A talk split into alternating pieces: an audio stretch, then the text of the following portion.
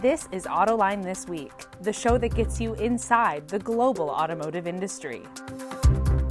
Autoline This Week partnered with the Consulate General of Canada in Detroit to produce this episode.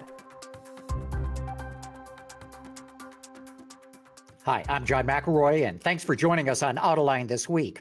Today, we're going to talk about technology that can make cars a whole lot more efficient, dramatically reduce emissions, make them get better fuel economy, or if they're electric, go farther on a charge, also make them safer. It's got nothing to do with powertrain. It's all about communication. We'll get into it because I've got three experts to talk about it today, including Sankar Rengarajan. He is an expert in connected powertrain, a term I've never heard before. He's with the Southwest Research Institute. Pam Malhotra is the Senior Director of Connected Services with Audi, and Sam Abuelsamid is an analyst with Guidehouse Insights. And it's great to have uh, all of you here on the show with me. Uh, I guess, Sankar, why don't I talk with you? Sure. Uh, or start with you. This whole idea of being able to use communication to improve the efficiency and safety of a car, a truck, a bus, or whatever. Mm-hmm. Explain what's going on here. Sure. So essentially, communication technology on on cars has been there for a while. It's just that the primary angle that people were looking at it from was uh, safety.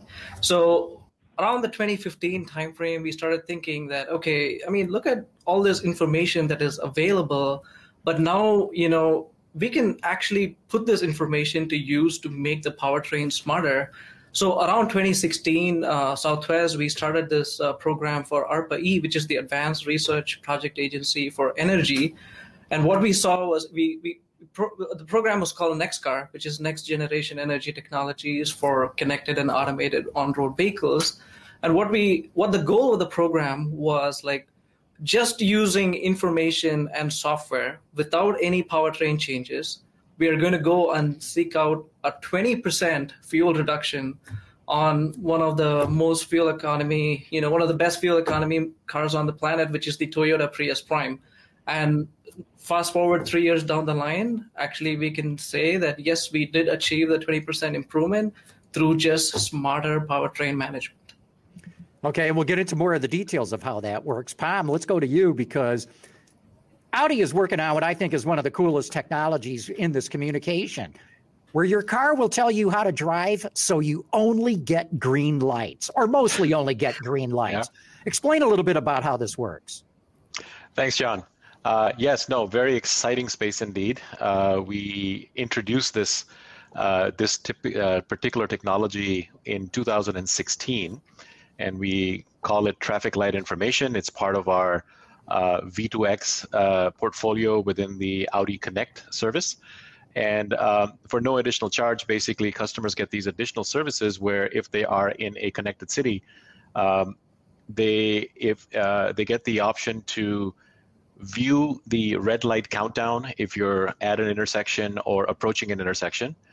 And what we introduced in 2019 as an add on service to this feature is the ability to get a speed recommendation while you're driving down a connected road, which will give you your best chance of reaching a series of green signals at the intersections. Uh, of course, it all works within parameters of safe driving, not breaking any laws, speed limits, or anything like that, and keeps the uh, the, the the driver interface very clean, very uh, non-distracting. Uh, and we've had a lot of success with this. This is now available at uh, 20,000 intersections nationwide and growing. Uh, and in more than 50 cities now, and we have uh, plans to continue to expand this uh, moving forward. But very exciting indeed. That's cool. And we'll get into some more of the details of how all that works. But Sam, let's get you in on this. Automakers, as you know, are, are spending a fortune right now to convert to battery electric cars or plug in hybrid cars or even just improve the fuel efficiency of their internal combustion engines. This is a completely different way of doing it. What kind of opportunities do you see in terms of improving safety, lowering emissions, and boosting efficiency? Yeah, uh, this is absolutely a, crucial thing to help, especially as we move into the realm of electrification. Batteries are still by far the most expensive component of an EV, and everybody wants more range out of an EV, uh, but they we don't want to add more weight and cost with bigger batteries if we can avoid it. So adding in capabilities like this, using the connectivity as a means to help improve efficiency. I mean, we usually think of efficiency mostly for internal combustion engines. You don't think of it for for batteries because you know it doesn't use any gas, but um, it's actually really crucially important for EVs to be as efficient as possible to maximize that available range. And if you can use connected vehicle information either from infrastructure uh, or in combination with other vehicles, you know, through V2X communications, that can really help you to get more miles out of every kilowatt hour of battery capacity you put in the vehicle and to help make those vehicles be more affordable to more people. Yeah. Sankar, explain a little bit about how this connected powertrain works. I, I, mean, my understanding, and you fill in the blanks and correct me where I'm wrong, sure. but you you set a route in your navigation system, so your car knows where you're going. It knows you're going up hills. It knows you're going down hills, mm-hmm. and it's using that information to control the powertrain to be more efficient. Is that how it works? Yeah, uh, that that is one piece of it. I think w- what happens is there are basically two two kinds of information that we operate on. One is exactly what you said, John. Like you know, just looking at the long horizon information that I mean, we do that every day in our cars these days. Like, you know, you plug in your navigation, or uh, particularly, we used uh, an example for Google Maps where we said, okay, there's all that trip info that we have. Like, I know what the speed limits are, where I'm going, I know what the elevation or grade information, and then I also know live traffic congestion data, right? So I have a good idea of how the trip is looking for. And now what we do is like overlay a powertrain dynamics layer on top of it and say, all right, I drive a, a Prius Prime plug-in hybrid that also has an 8.8 uh, kilowatt hour battery pack now. So it gets 25 miles EV range. And do I want to spend all my EV driving at a spot, uh, you know, just right at the beginning, or now should I pace myself and say, okay, you know what, there's a congestion on that highway 10 miles down the road. And now I rather, you know, preserve some battery here and use it there where I know my ICE is uh, not very efficient uh, that is one aspect of it, and the other aspect of it is what Pam is referring to here, like you know the the the mesoscopic information. So kind of technologies include cellular LTE, or you could think about even technologies like uh, DSRC or dedicated, you know, short range communication radios or cellular V2X, which is coming up with 5G. Uh, what that gives you is like information that is more localized, like about 500 meters uh, radius from you and now what you start to operate on is essentially, okay, how do I just minimize that power demand? Essentially, you know, the you know, how can I avoid uh, a driver, you know, pressing down the pedal when he, you know, there's information that you know that vehicle in front of you is going to pull into your lane. So just don't do that. Slow down. And then you know the traffic light telling you that well, I'm going to turn red in five seconds so you better start to slow down and come gracefully to a light or just speed up. So it's a combination of all of these things where uh, you start with routing planning, basically saying, okay, if I can pick an alternate route that is really not costing me too much in terms of time, then you manage your battery and uh, and engine and electric machines smarter, and then smarter driving. And one of the key things, John, is like it's not only about efficiency uh, there's of course the emissions aspect of it as well, but also performance. Now think about it like you know you are in a performance car. Now you can say, okay, I'm going, I'm getting on a feeder, I'm getting onto my highway. If the car knows it, now I can say, okay, I'm going to close my uh, wastegate on my turbocharger, start spooling it up, and now it, the turbo lag is somewhat kind of avoided. So there are all different aspects of it: efficiency, performance, and emissions. That's the way we view it. Pam, I've got to imagine, you know, based on what Sankar is saying, if you, if you guys can figure out the green lights, you could do a whole lot more than that too. Yes, um, and, and and actually, it is a very exciting space, and it is one uh, one of the the areas that we have to evolve one step at a time. And so, for instance, what we have done is taken advantage of the LTE network uh, to create the traffic light information service. And what complements this is the fact that cities uh, around the country have been connecting their traffic light infrastructure for some time now. And so what we've really done is, you know, we've been busy connecting the car, they've been busy connecting their traffic lights, and bringing these two ecosystems together is what makes this magic happen. We have a partner, uh, Traffic Technology Services, which is the intelligence in the cloud, and it literally receives a feed from the traffic control centers in the city, and then through machine learning, develops a forecast for when the traffic signals are actually going to turn. Uh, and that information is channeled into the vehicle. The vehicle, of course, decides what to display to the driver, when to display it. But this system uh, has some interesting uh, reactions in terms of driver behavior. Of course, the information is important when you're standing still at an intersection. That, of course, is helpful in knowing how long it'll be before uh, a light turns. But what we've also seen is because the information comes to you way in advance, like for instance, you might be you know, driving in Vegas where the lights could, lights could be separated by a mile, or, or even in Detroit, for instance, uh, you can have situations where the system will recognize that by the time you get to that intersection, the light will be red, even though you see a green light at this time. Uh, and that gives you a signal, and it changes your attitude towards how you approach that intersection. You might just coast into and stop instead of figuring out at the last minute if you're going to jump the yellow light or uh, you know come to a screeching halt that is a very significant piece of behavioral information which we're taking now into the next step and advancing the system into the safety area. So uh, Shankar mentioned uh, CV2X. Uh, it's an amazing technology. Uh, CV2X is an interesting one because uh, although it's designed off of the similar types of cellular technologies that we've become used to it, it actually doesn't need a cell tower.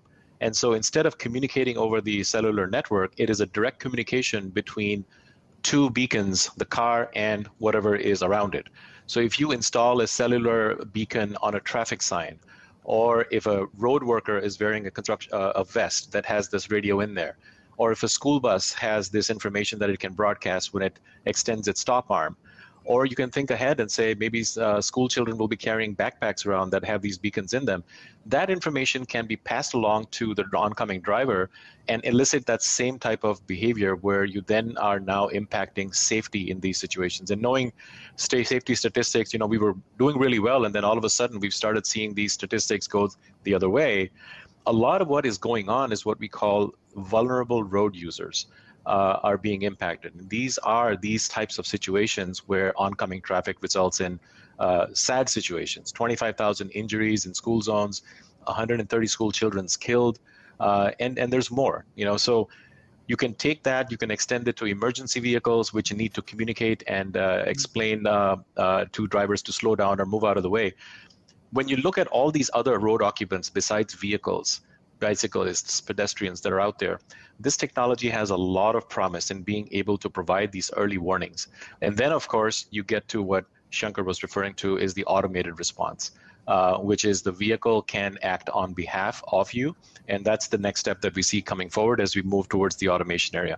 And of course, this is all building up towards this highly automated future where it's not just these use cases, but cars actually talking to cars and being able to communicate. For instance, there's a blind curve ahead and there's traffic along the way that you need to slow down right now. Or um, another area that we are uh, uh, going to be bringing to market very soon, which is vehicles sending information over the cloud about the slippage between tires, the, the tires in the road that tells you what the friction coefficient is and the level of slippage that you can expect. And that information being broadcast to vehicles around to be able to guide the behavior uh, going forward. So it's a pretty exciting space. A lot has happened in this space in terms of technical development. There's a lot more going on in terms of regulation. Uh, there was a huge uh, step forward when the FCC made the decision last year to formalize CV2X in the ITS spectrum as the only technology that will be allowed. And we think that uh, this uh, will prove to be very beneficial uh, in terms of uh, making these types of use cases become real. If you just look at the the statistics in terms of you know there's 600,000 uh, uh, school buses out there there's 300,000 EMS units out there there's um, you know 100,000 schools out there. Um, if you just look by 2030 plans that are already in place could reach to almost 1.5 to 1.6 million units without counting automakers and their vehicles and that just adds to the overall volume. So we think it's a very exciting space and it's probably where a lot of innovation is going to come in this coming decade Yeah, Sam, I keep hearing more and more of this term CV2X, cellular vehicle connection to infrastructure or everything. You're one who really looks at where the industry is going and forecasting volumes and the like. How widespread will this become and how fast might it happen? Well, we originally the, the original proposal for V2X communications was using uh, a Wi-Fi based technology called DSRC, and back in 2016, uh, NHTSA, the National Highway Traffic Safety Administration, actually proposed a regulation that would mandate V2V be installed in all new vehicles. And if that had gone through by 2020 or so, uh, we would have started to have that uh, being rolled out.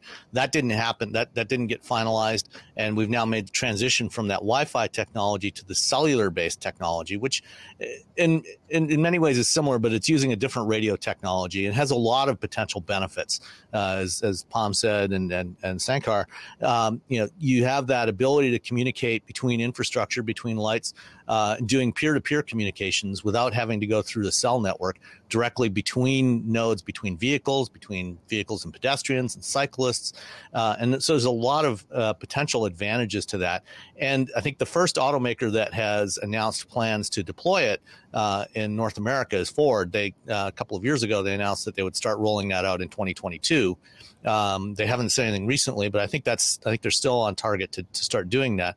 It's it's really starting to pick up steam in China. A number of automakers in China have started deploying it.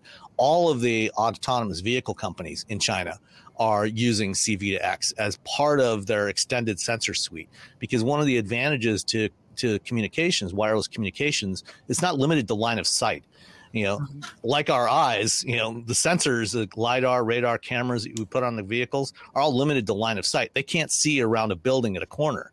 And this is one of the interesting applications that actually just came up uh, recently. Ford announced that in Miami, where they've been doing a lot of their AV testing, they've started to deploy these smart sensor pods where they're putting radar, LiDAR, and cameras, hanging them above intersections, and they're equipped with CV2X, and they're communicating with their Argo AI um, AVs that are that they're testing, so that uh, as those vehicles approach intersections, they're getting information about what's coming from the other direction that they can that the sensors can't see. So there's uh, enormous potential uh, to make proactive decisions. You know, as both Pam and, and Sankar have kind of referenced this idea of being able to understand what's coming before you get to it, before you can see it, and uh, got a demo a couple weeks ago uh, here at ACM from a company called NIRA Dynamics of their uh, they're doing a map layer of you know this, this idea of the, the, road friction map.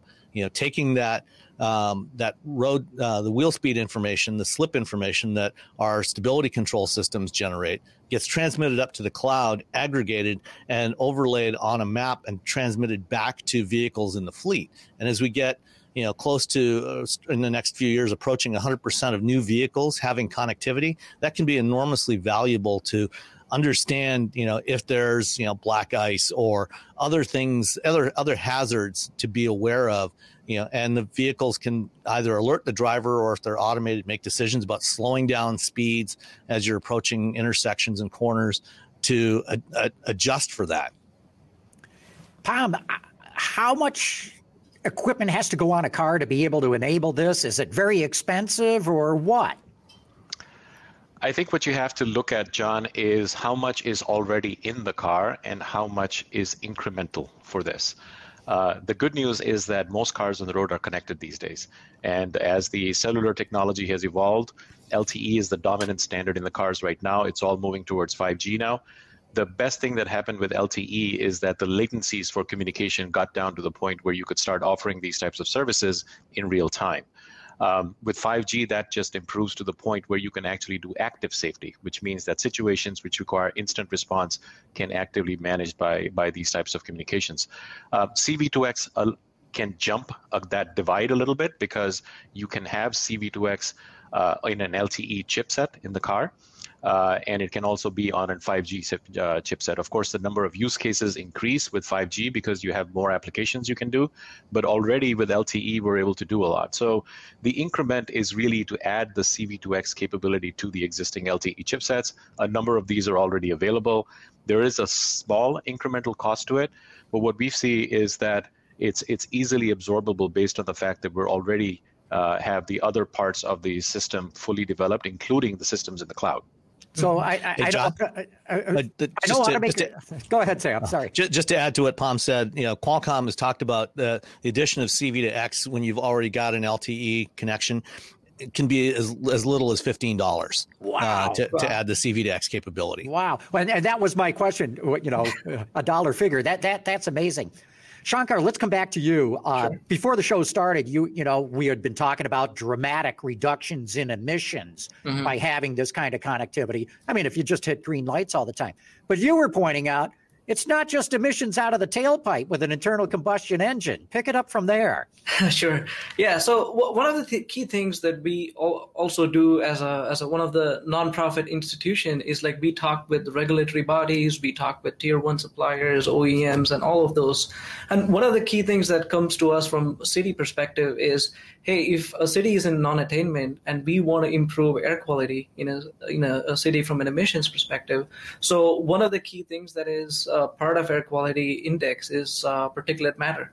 And one of the studies that we are conducting, and there have been other studies uh, that are there by EPA and other folks as well, what it's pointing out to is like just the braking and tire wear that you see because of the constant decelerations and aggressive braking events that you can see that emissions reduction from particulate matter aspect is actually pretty significant. You think about a, class A truck which is loaded with 50,000 pounds or transit buses, when you are able to you know help them avoid that stop or that aggressive brake, actually there's a lot of airborne emissions that are being saved in that aspect. And one of the other things I also wanted to point out was uh, when people think about automation, right? I mean, automation is still coming up, but from a connectivity standpoint, the the technology is pretty ready, and there are all sorts of these kinds of benefits that can be had before the fleet gets fully electrified or fully gets uh, automated, right? And that that's where we think that this is technology that is going to be, make uh, internal combustion engines more relevant. It is also going to make uh, hybrids more relevant. And as the fleet, you know, slowly electrifies and gets automated, now there we could be saving leapfrog amounts on emissions and fuel economy, and not just incremental emissions. But let's fine tune that transmission a little bit and say one percent. Right? It's not that. It's like take twenty percent. Can we do that? And I think that's what excites us more about this area. And I can say that you know in the tests that we've done, John, uh, with the um, with ICE vehicles driving with GLOSA or with TLI, that we do see that 14 to 15 percent emissions reduction possibility coming from these features as well as add-on features that, for instance, can uh, if you introduce start-stop functions and tie those start-stop functions to the timing of the traffic light so that the engine kicks back up just a few seconds before the light turns green that is is is pretty amazing. And so that certainly becomes an, a, a key area in which um, uh, the emissions become important. I think the traffic congestion component of that is also something we need to look at. Uh, the the smoother you can keep traffic moving, uh, it, the, the the less you have in terms of emissions loss. Pam, what are your customers telling you about getting all the green lights? I mean, I think this is something that the public is going to go crazy over. I'm just curious, what, what are real live example feedback? Uh, what are you getting? I would say at least once a month, if not more, I get feedback from a customer that is asking when their city will have traffic light information installed. As you can see, you know, there's there's a, a part of the work is done by Audi, but there's a fair amount of work that has to be done by the cities as well to make sure that their cities, their systems are able to communicate to us. Uh, uh, it's not a whole lot of work, but you know those systems are closed and they have to be opened up to provide a reliable feed. Um, so it's a rollout process, and uh, and just the sheer excitement. Uh, I, I have customers telling me that the one of the biggest reasons that they wanted to subscribe to Audi Connect is for uh, for the traffic light information service, uh, and so that gives us a lot of confidence that you know there is certainly a pull for this. Right now, this is a comfort and convenience service. As we move into the more safety realm, uh, we will probably step away from uh, from needing a subscription for those types of benefits to accrue. We do this today for things like emergency call and other services where Audi offers them included as part of a connected car. Uh, we think that model will pursue will will move forward while the subscription can actually help fund some of these uh, some of these uh, future enhancements that we're working for. I would like to point out that you know the domain is actually larger. Uh, toll modules, for instance, today are communicating over RFID. Uh, we've introduced a, a, mirror in every car that we sell now uh, that includes that technology built into the rearview mirror. And so you really have a clean windshield. You have no uh, effort at all in terms of communication. And of course, uh, it's nationwide available uh, around the country with no changes in, in, in standards needed. So that's another convenience that we've added the important point about this is as we build these new ways of communication, not only are we hitting the immediate application like the tolling service, uh, these services are also going to start becoming identification and authentication mechanisms for in-car payments, for instance. You know, one of the uh, uh legacies of the the COVID experience is probably going to be that everybody's going to be uh, preferring contactless wherever possible. And uh, if you can make payments at a gas station or through a drive-through through a contactless mechanism, well, the technology is already in the car and uh, and there there's already efforts going on at various businesses to build these readers so that as the vehicle pulls in, it's already identified you. You can simply fill up and leave, or buy your uh, uh, you know pick up your groceries if you want, or from a drive-through or, or, or whatever. So it's it's pretty exciting in terms of you know where this whole thing is going. Yeah, uh, look, we're going to have to wrap this conversation up, but I find this very exciting, very interesting.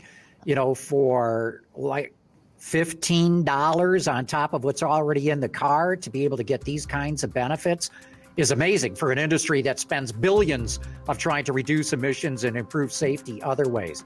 But I want to thank all three of you for coming on today. Sam, Pam, Shankar, thanks so much for your time.